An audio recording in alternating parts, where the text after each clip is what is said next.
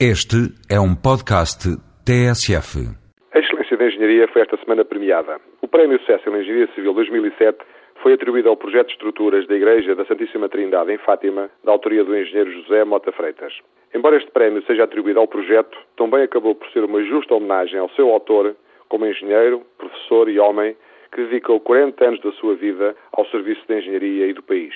A qualidade do projeto de estruturas permitiu que a nave da igreja, com capacidade para 9 mil pessoas, fosse completamente ampla, sem pilares.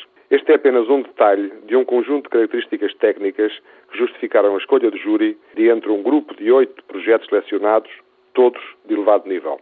A engenharia portuguesa continua a dar resposta aos desafios, mesmo quando os projetos de arquitetura são da autoria de arquitetos portugueses ou estrangeiros, como é o caso desta igreja ou da Casa da Música no Porto, em que os arquitetos não são portugueses.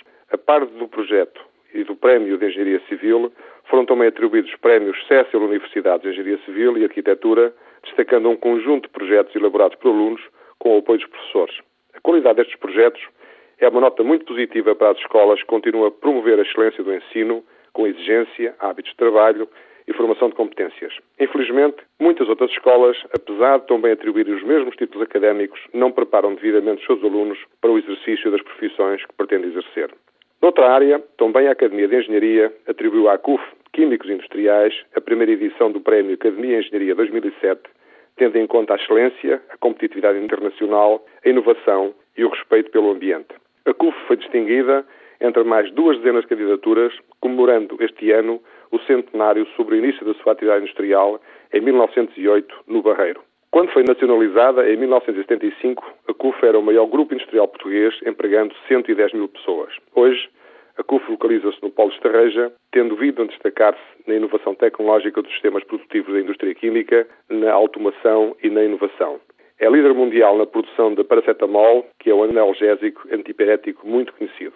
Em muitos outros produtos, ocupa lugares cimeiros na produção mundial, fruto de parcerias com as principais universidades portuguesas. Esta ligação com as universidades na área da engenharia tem permitido que a CUF assuma uma liderança tecnológica digna de registro. Muitas outras empresas portuguesas poderiam ser destacadas pelo sucesso do trabalho conjunto com centros de investigação e universidades.